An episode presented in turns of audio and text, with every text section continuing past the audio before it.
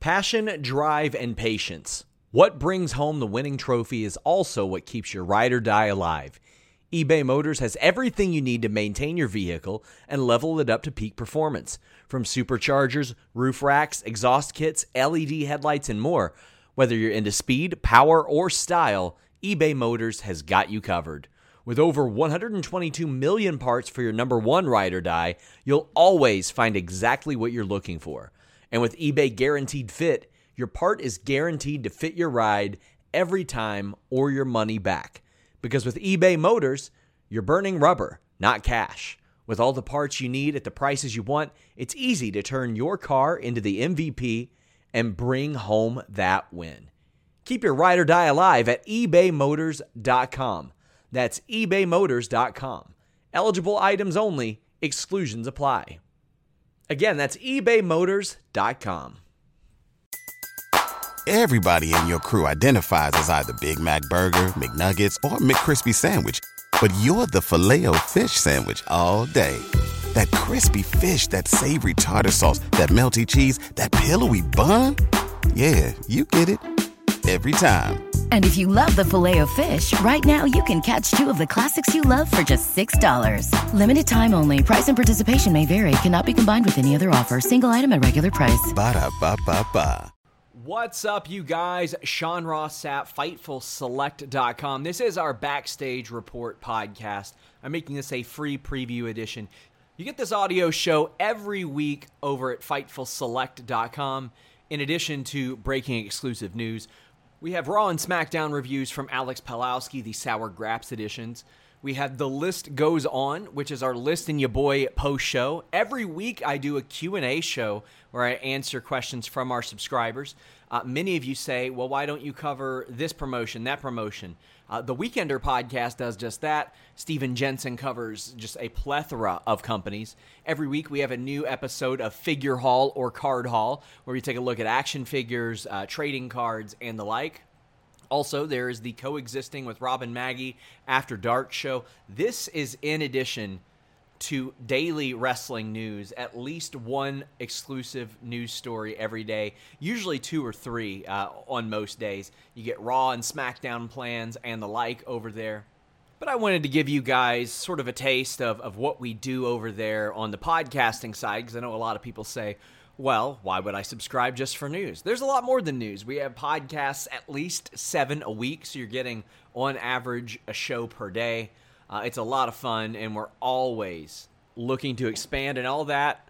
Just five bucks, five dollarinos. But let's go ahead and get to the stories. It was revealed today that Ric Flair is going to wrestle a, a match at Starrcast. I'd heard about this the day that Ric Flair's training video with Jay Lethal had come out. 73 years old. We're told that he was actively planning to wrestle at least one more match, uh, which was confirmed as being Starrcast. And uh, that was the case even before the video hit social media. But there have also been several overtures towards Flair to get him to work other matches from hungry promoters around the uh, around the states. I'm told that right now it's not planned to be a singles match, so if you're concerned about that, you, I mean maybe maybe that eases your concerns a little bit. But I would imagine that plenty of people are just concerned for the general health uh, situation there. He had that famous retirement match in 2008, but his last match was actually September 2011 against Sting. Completely separate of that, MJF was the big news of the week. I had reported on FightfulSelect.com that things had not really improved between MJF and AEW. Although, I, I want to reiterate that story that Dave Meltzer reported uh, shortly after I, I, reported about the blow up, the argument, it was accurate. Things had gotten better for a while, so that wasn't that wasn't incorrect or anything. It's just it seems like that sort of bitterness has built up with MJF. Now uh, I don't know the exact number, but I know that MJF is making significantly less than uh, a, lot of WWE guys are making, and probably less than a lot of the people that came into uh, AEW since he signed that deal. Uh, in April, we had reported that Tony and MJF had a heated discussion that left both frustrated for different reasons. MJF's was related to his money. Tony's was related to MJF doing that interview with Ariel Helwani without informing AEW PR prior. In fact, I've heard that. I mean, I can tell you in my experience in talking about this, Tony's been very calm about it. Uh, very like, like not seeming frustrated. Probably seemingly understands where MJF is coming from, having perf- outperformed his contract. Uh, however, AEW nor Tony will comment on the record or in an official manner or anything like that. Anytime I ask AEW about stuff like that in an official capacity, I'm told that they do not discuss contract matters uh, with with anybody, much less the media. But the two talked out their issues the following week, and we're told that that sentiment didn't necessarily last with MJF, and that his feeling about possibly leaving AEW to go to WWE uh, when his contract are up are not in character. I know a lot of people are saying, "Oh, you're getting work. This is a work, etc., etc." Known this guy for five years. This ain't a work. Um, I get very little detail regarding the situation, but I mean, he's not going to work the people that are getting the information on this story and relaying it. It's just not going to happen. Uh, many don't believe that MJF and Tony Khan are as close as they were prior to that that reported discussion, which was confirmed. Uh, there have been open-ended mentions about him gaining an extension. Now, I wanted to clarify something, and something that Will clarified as well. Will Washington. MJF was not angling for more money without an extension because I was straight up told by people close to him that's not how contracts work. He's not stupid. That's not the way that that, that goes. Uh, but he is said to be leaning leaning towards leaving AEW when his deal's up. Now, as with anything, anything can change. Anything can happen. There's two years remaining on his contract, and 2024 is going to be the craziest wrestling year yet. I'll, I'll put together a piece about that uh, for FightfulSelect.com pretty shortly. Have not been told 100% he's leaving the company, but I feel as if this is. I feel like it was important enough to report that a top star in AEW was not satisfied with their position there. And I mean, I would report the same thing for WWE, Impact, and the like, and we have. But uh, in the follow up, we had not heard of any outright negotiations between the two sides yet. We haven't heard of a specific contract being offered to him or MJF angling for anything in particular. In fact, I had heard that MJF was sort of blowing off the discussions. Like like it was being I don't I don't know who made the overtures. I don't know if it was Tony or Christopher Daniels or somebody else, but I had heard that they had mentioned, "Oh, well, sit down and talk," and it was just a "yeah, yeah, yeah, sure, maybe" type of thing. Now that is not verbatim, and I don't want anybody to to take that as verbatim, but that's what that's what I've heard. Now, uh, there had been no indication of formal talks actually happening to this point, only that MJF continued to be frustrated after that initial conversation, and he does not, MJF doesn't seem to speak about this interpersonally backstage. Uh, Tony Khan plays a lot of stuff like that close to the vest. However, one talent outright told me that Tony Khan claimed to them that he would obviously be willing to pay MJF comparable to other top stars. Now, that to me is pretty promising. It's not like Tony Khan's not willing to pony up the dough or anything like that. It's just he's got him under a deal for this certain set of set period, and that's what he had expected to be paid, and those were the terms that they came to an agreement on. However, I, I can tell you personally, that's not always the deal that ends up happening. Uh, there are plenty of sports deals. There are plenty of deals just in general that people outperform, and they they end up coming to a different agreement. To clear up misconceptions, Cody Rhodes is not a part of this. Uh, he has not reached out to MJF. They have not spoken to each other, from what I understand, since Cody Rhodes left, although he did reach out to MJF's family or something about the Long Island show, I believe.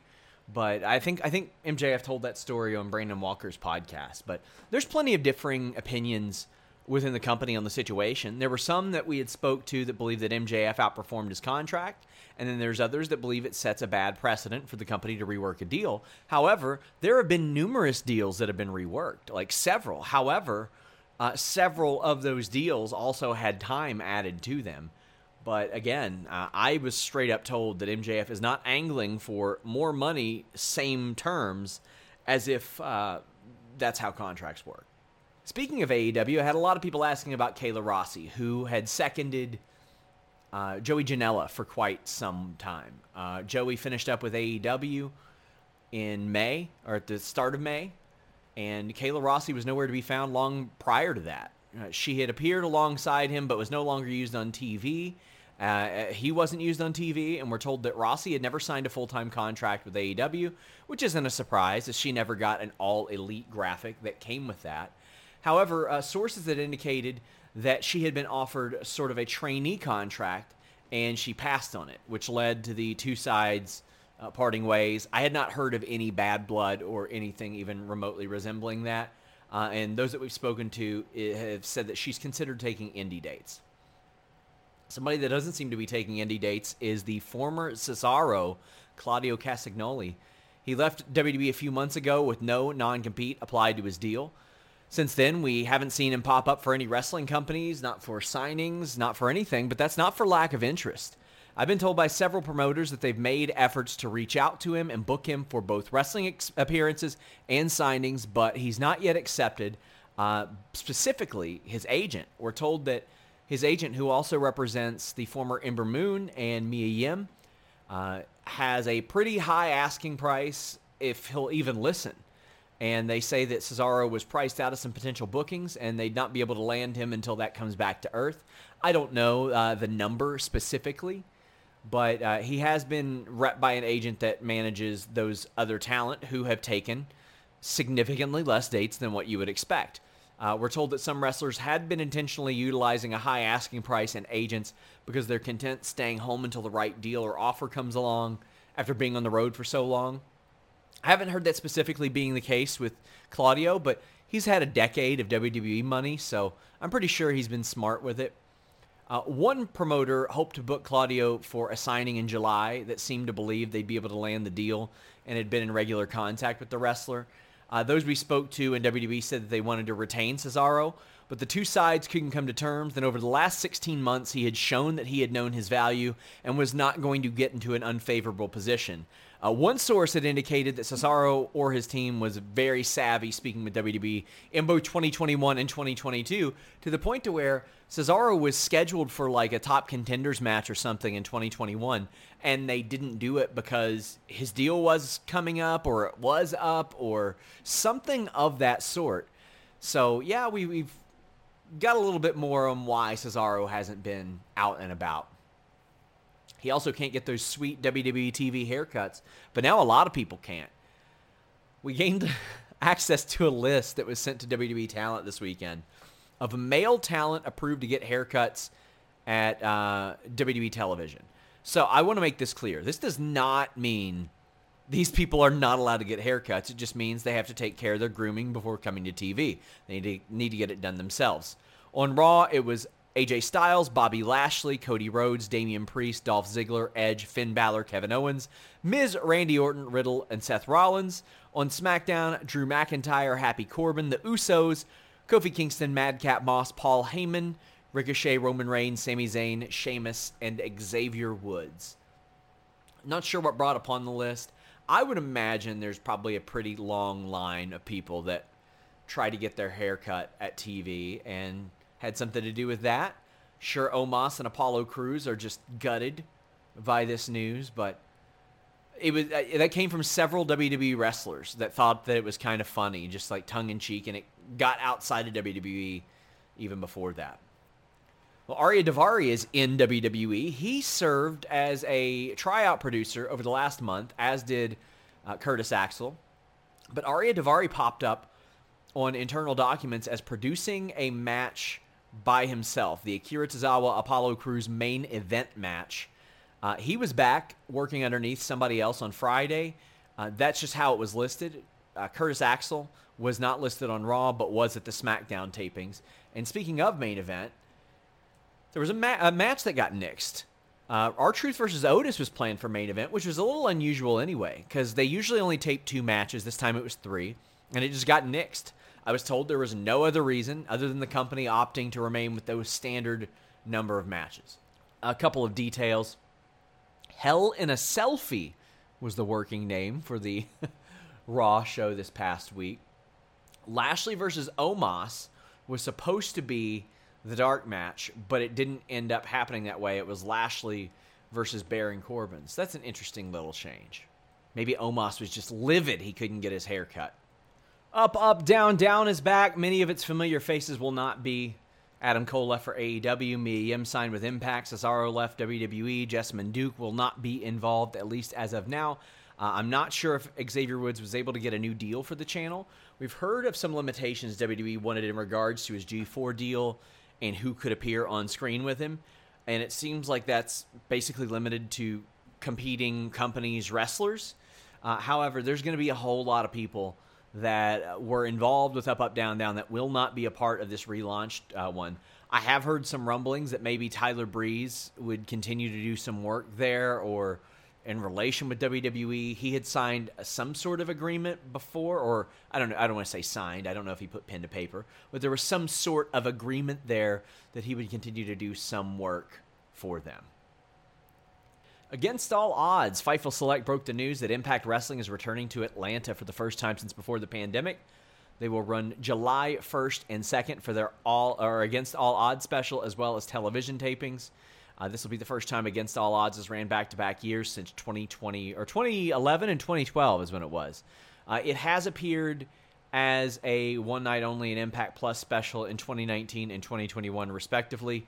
But outside of those 2020 tapings, Impact has been to Atlanta itself very little, but toured the Georgia area. But I've not learned of the venue uh, for the event.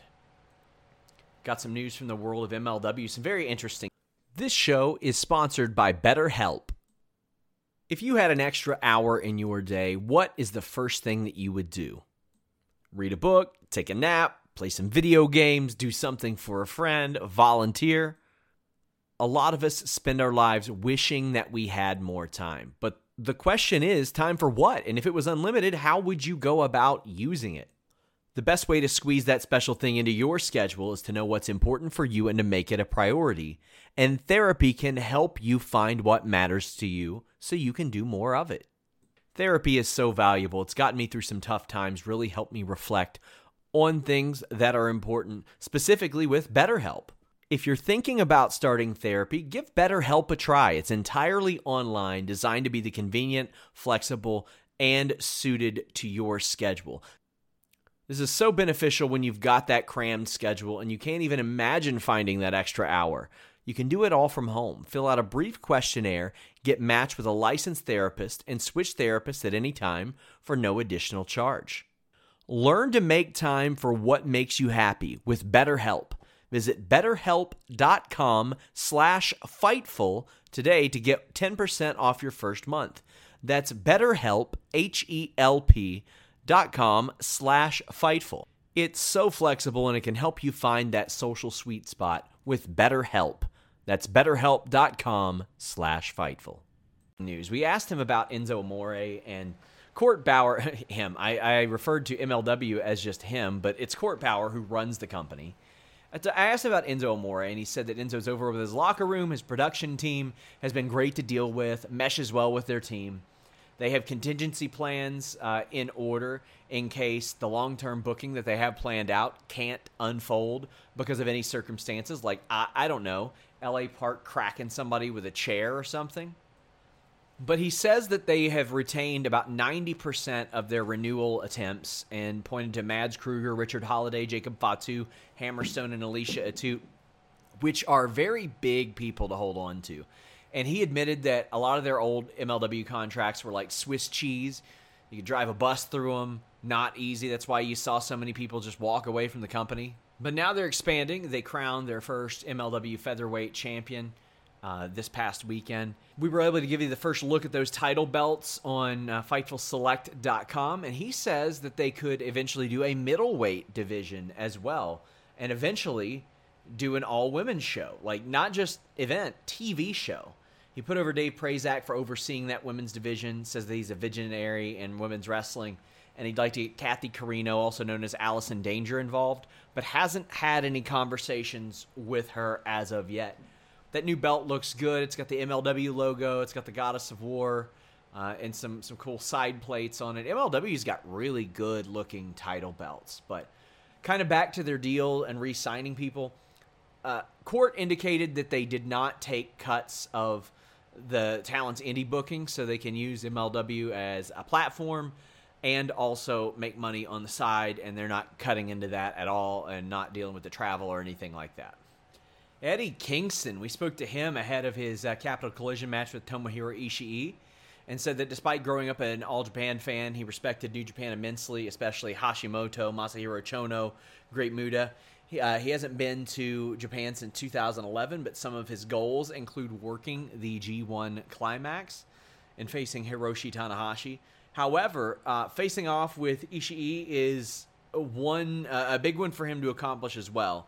Uh, his Forbidden Door dream opponent is actually Akiyama, who's working for DDT, and also he hates the Forbidden Door name.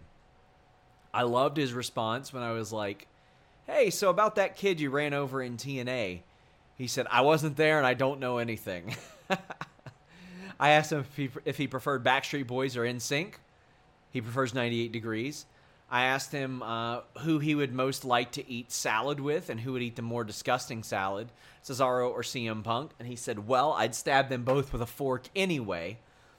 So that led me to ask, What is the most unique weapon that you've ever seen? He said when he was younger, one of his friends corked a wiffle ball bat with rocks and put nails in it.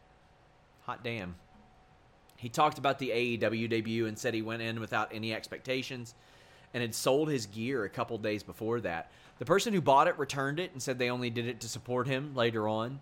And all he wanted was a, a good showing, and was happy that Cody was game to have that kind of match that highlighted both of them. He was just happy for a payday. Uh, didn't think it'd believe, or lead to anything else, but he doesn't hang his hat on crowd reactions, but said that Jon Moxley predicted that at Double or Nothing 2021 they would get an insane reaction.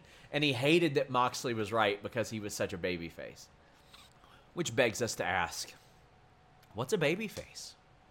We spoke to AJ Francis, the former top dollar, who told us a very interesting story about how he found out he was getting called up to SmackDown. He went up to Johnny Ace uh, and asked why he hadn't been called up for a dark match. Johnny Ace appreciated that, booked him for an appearance in October. Two days before that scheduled dark match, all of Hit Row was booked for travel, and he assumed they were being called up. However, he didn't know of it until a Fox exec approached him and accidentally told him he was being called up and drafted. And the exec said the writing team would be getting with them soon and told them to kayfabe it when they realized when he realized they didn't know.